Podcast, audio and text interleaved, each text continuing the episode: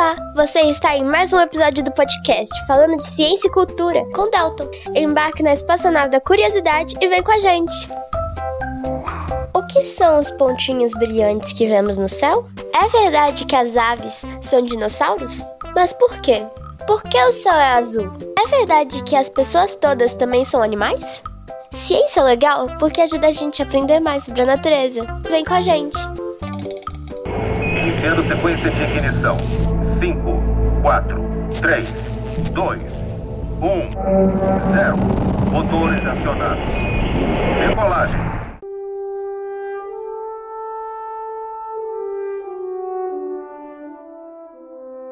Sejam muito bem-vindos para mais um episódio do podcast Falando de Ciência e Cultura, comigo, Delton Mendes, e vamos aí para mais uma viagem pela espaçonave da curiosidade, do encantamento, da ciência, da cultura. Hoje, nesse programa 115 que estamos gravando em pleno Natal, é, inclusive se vocês ouvirem sons de crianças, vocês sabem como é que é a casa, né?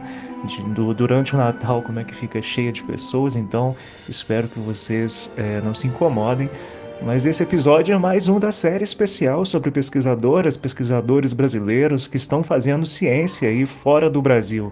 E eu estou aqui para gravar, falar, conversar com a querida Glenda, que é geóloga e que atualmente está fazendo uma parte né, do seu doutorado, da sua formação de doutorado na Austrália. Bom, Glenda, é, sem mais delongas, antes de tudo queria agradecer né, a você pelo aceite para estar aqui nesse programa hoje, conversar comigo e conversar acaba também né, aqui com todos que nos ouvem e fica agora aberto é, para você se apresentar, falar um pouquinho de você, se quiser também falar das suas pesquisas, enfim, pode ficar muito à vontade.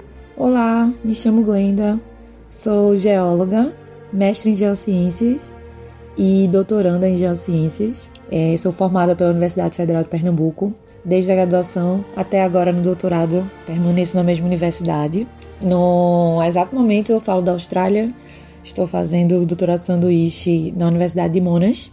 E a geologia veio para mim porque eu sempre quis entender como a natureza funcionava, gostava muito de fazer as viagens de campo no colégio, então quando fui buscar qual curso fazer, a geologia encheu meus olhos. E eu digo que me deu o frio na barriga. Uhum. Desde que entrei no curso de geologia, eu já pensei em seguir a carreira acadêmica. Então, comecei desde cedo a procurar a área da pesquisa. Na graduação, é, eu comecei a estudar a amazonita, que é um feldspato potássico verde, que ocorre em uma rocha chamada pegmatito. É uma rocha exótica e que a gente pode ver é, formando rochas ornamentais, que são esses tipos de rocha que decoram ambientes. Sim, sim, sim. É, no mestrado eu segui nesse mesmo tópico, estudando a amazonita, só que aí em rochas com maiores tamanhos, então a amazonita chegava até 2 metros de comprimento. E meu enfoque foi principalmente entender como esse mineral ocorria, por que ele era esverdeado, como essa rocha ela foi ser explorada e no meu doutorado, dei uma mudada de área e entrei na, na área de evolução crustal e geotectônica, e é o que eu estou trabalhando atualmente. É, eu estudo rochas máficas e ultramáficas do, do serpentinito Chilili, que fica lá em Arco Verde, em Pernambuco. E eu estou buscando compreender como essas rochas elas afloram na região em que elas estão e como elas podem influenciar no contexto geotectônico geral da província Borborema, que é a região geológica no nordeste do Brasil. Que legal, Glenda. É, inclusive falar para você, né? É, eu pensei em fazer geologia durante um tempo antes de eu optar por fazer biologia. Aliás, eu acho que muita gente, né, que gosta de estudar como, como era o planeta há milhões, bilhões de anos atrás, pode ficar aí às vezes, ou então sempre, né, nesse, digamos, limbo, sobretudo quem gosta de dinossauros, por exemplo, como eu. É claro que a geologia é imensamente ampla e não tem relação apenas com esse recorte, né, uh, do caso do, de quando surgem os dinossauros e, e toda essa questão da era mesozoica, mas é claro que é interessante, né? A gente, principalmente na paleontologia, ficamos sempre muito interessados por essa relação entre geologia e evolução da vida na Terra. É, Glenda, eu queria te perguntar, fazer uma pergunta, né? No, no doutorado, então, você tem se focado mais especificamente em quê? Ou então, né, é, para onde você tem direcionado mais a sua pesquisa aí nessa sua etapa na Austrália? As outras meninas, né, pesquisadoras que conversaram comigo aqui na série, é, nesses dois últimos programas, disseram que percebem que aí existe uma maior liberdade do pesquisador em formação, ou talvez uma maior independência, por exemplo, em relação aos seus orientadores. Então, se você quiser falar um pouquinho mais sobre isso. Então, essa está sendo minha primeira experiência estudando fora do Brasil. Já visitei alguns países antes, também já trabalhei com pesquisadores estrangeiros, mas nada se compara à vivência que é estar todo dia na universidade estrangeira, é, tendo que explicar com seu inglês a sua pesquisa para os outros e ter essa troca. Para mim está sendo muito interessante. Eu vim para cá para fazer a datação de zircões pelo método urânio-chumbo. É, os zircões são minerais que dão idade de rochas a idade da cristalização de rochas antigas. Geralmente escutamos falar sobre a datação de método de carbono, mas a idade de minha vida é muito curta, então a gente usa o método de urânio-chumbo. E desde que eu cheguei aqui, é, já comecei trabalhando, meu professor, meu orientador me recebeu muito bem, já me orientou junto com é, os doutorandos dele, que me ajudaram até então a preparar as amostras, então tive acesso aos laboratórios e já avancei bastante na pesquisa em pouco tempo. Estou aqui há dois meses, então é, em breve estarei fazendo minhas análises. Meu tempo aqui vai ser de seis meses, é curto, mas acredito que consigo fazer tudo. É, uma coisa que percebi junto com o meu orientador é que você tem que ser bem proativo para você conseguir fazer as suas análises. Mesmo com a orientação dos doutorandos, a gente precisa correr atrás. No meu caso, eu tenho muito, muitas etapas para conseguir chegar no meu resultado final. Então, minha primeira etapa foi de separação das minhas amostras. Eu trouxe um, um pó com um concentrado mineral. Desse concentrado mineral, eu separei meus minerais de interesse. E aí, esse foi um trabalho que eu fiz. Depois disso, eu precisei utilizar outro laboratório para colar esses minerais numa resina. Depois que eu colo esses minerais na resina, eu tenho que fazer o polimento. E aí eu preciso também fazer o imaginamento que já vai para outro laboratório, para depois ir para o laboratório final, onde vai ser as análises a partir do método de laser ablation. Então, em todas essas etapas tem várias minuciosidades, é, mas eu senti um suporte muito grande e meu orientador, apesar de ocupado, está sempre é, me perguntando. É, durante a semana a gente não se vê muito, mas temos uns follow-ups para ele acompanhar como é que está sendo o meu trabalho aqui. É, eu acredito que fazer amizade é importante. Eu tenho alguns amigos que também estão na mesma área do que eu e coincidentemente estamos fazendo o mesmo tipo de trabalho então, estamos nos ajudando e vamos seguindo junto. É, no caso, meus amigos, eles estão no, fazendo doutorado aqui e eu vim como eu vim como pesquisadora visitante, porque esse é o visto quando a gente vem para a Austrália passar um pouco tempo. Eles liberam um visto chamado Temporary Active Visa, que não é um visto de estudante, então eu não tenho tantos, direito, tantos direitos quanto os estudantes, mas eu tenho acesso às dependências do dos laboratórios.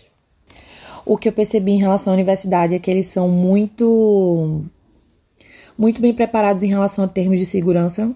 Aqui temos que fazer o que chamam de induction, que são processos para você entender como, como funciona toda a segurança da universidade.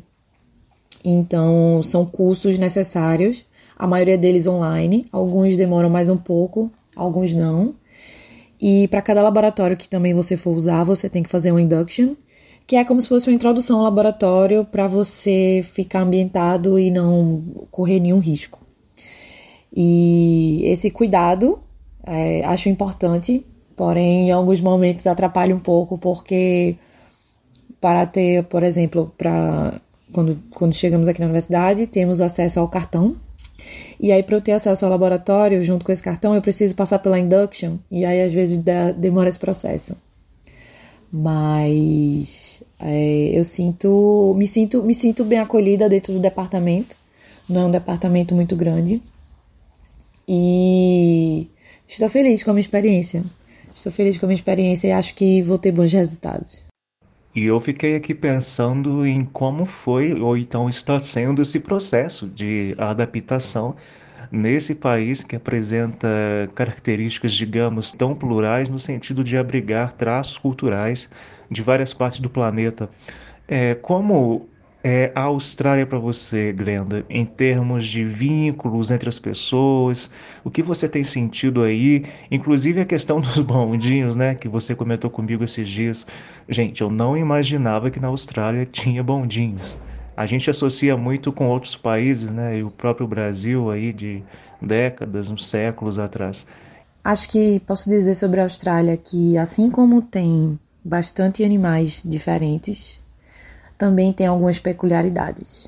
É, eu estou na cidade de Melbourne, que é uma das cidades mais frias da Austrália, então quando eu cheguei aqui eu pensei, nossa, porque eu estou sendo recebida por essa chuva? Porque está fazendo 10 graus, 13 graus na Austrália. então, foi um choque descobrir que sim, aqui faz frio, mas é uma questão de adaptação. É, quando falam que existe quatro estações no mesmo dia real.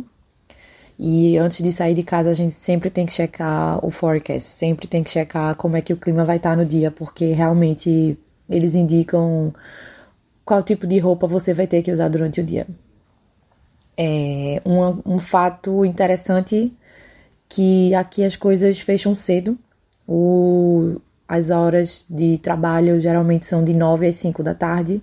Então, durante a semana, se você precisa resolver algum problema em alguma loja ou comprar alguma coisa, tem que se programar. O transporte público funciona muito bem, apesar de que a cidade aqui é, as coisas são longe.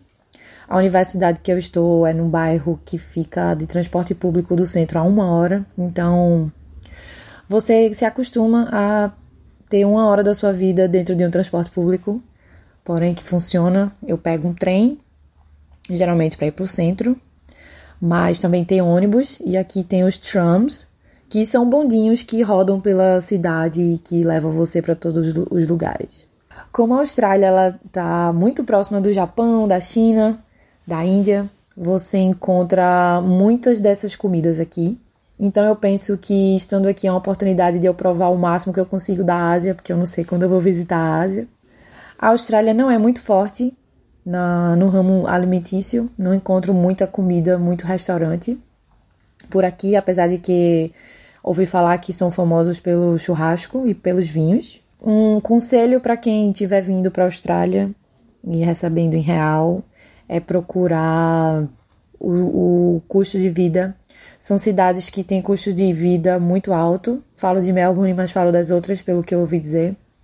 Então tem que se preparar bem para principalmente para alimentação. O preço da, da comida para comer fora é caro, em geral para o que a gente recebe como bolsista. Mas se você recebe bem para trabalhar, eu acho que você consegue se manter. É é, eu percebi que a Austrália, ou principalmente aqui em Melbourne, dizem que é uma das cidades mais animadas, mas onde eu moro é uma cidade, é uma, um bairro muito residencial. Eu percebo que é um bom lugar para você morar e ter uma família, mas não é muito agitado para a vida jovem. Então, é, não tem muito turismo, a não ser que você procure a parte de natureza, que também fica longe. Então, assim, acho que essas são as partes mais negativas. Acho que tudo é muito longe você tem que se deslocar por muito tempo para chegar nos lugares. Bom, Flor, eu queria agradecer a você imensamente pela participação no podcast. Eu tenho certeza que muita gente vai se inspirar em você, sobretudo meninas, né, mulheres que querem ser pesquisadoras, que já são jovens pesquisadoras em fase de graduação, ou então migrando aí, né, do ensino médio para graduação. É, a representatividade é sempre muito importante. Para encerrar, então, eu queria, se possível, né, se você puder, que você desse alguns conselhos para o pessoal, é, inclusive para quem é geólogo ou estudante de geologia, geociências, áreas relacionadas, e que deseja aí talvez tentar a vida profissional na, na Austrália. Eu acho que se você pensa em vir para a Austrália, é um bom país, tem muita oportunidade de emprego.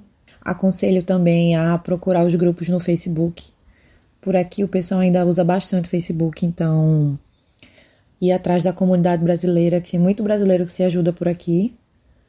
É, ficar preparado também para o inglês. Quando encontrar o sotaque australiano verdadeiro é um pouco difícil. Algumas pessoas tiveram dificuldade. Mas como é um país que recebe muito estrangeiro, é, geralmente eles, eles conseguem lhe compreender e uma coisa que achei legal é que mesmo que eu ande com brasileiros e fale em português, ninguém olha para você estranho, como nossa, essa pessoa está falando em português. É, as pessoas já estão acostumadas a ouvir diferentes línguas porque vem gente do mundo inteiro para cá. É um país, como falei, de muita oportunidade, é, principalmente na área de geologia. Tem muita, muita oportunidade para trabalhar na área de mineração e de exploração. Então, se você que está me escutando é da área de geologia, eu aconselho você procurar. É, acho que a maior burocracia para vir para cá é a relação do visto, mas isso acho que isso, mas acho que isso pode se resolver com o tempo. Muita gente imigra inicialmente com visto de estudante, que você tem algumas permissões. Se eu não me engano, você pode trabalhar meio período. Ou se você já conseguiu um emprego direto, vai ser perfeito. Digo para procurar bem a cidade, são cidades diferentes, são cidades longe uma das outras. Não é tão barato também viajar de uma cidade para outra. Geralmente se viaja de avião. É um país muito legal, muito receptivo, as pessoas são receptivas. É, o transporte público funciona. Se você pensa em, em vir para a universidade estudar, são universidades muito, muito bem equipadas, muito bem preparadas para receber você mas também fique bastante proativo ou proativa para conseguir desenvolver bem sua pesquisa, pois nem sempre você vai estar tá, vai ter alguém para lhe carregar junto. Então, meu conselho é que vindo para cá para fazer pesquisa, venha com independência e venha preparado para treinar seu inglês, para conversar e para ter boas experiências.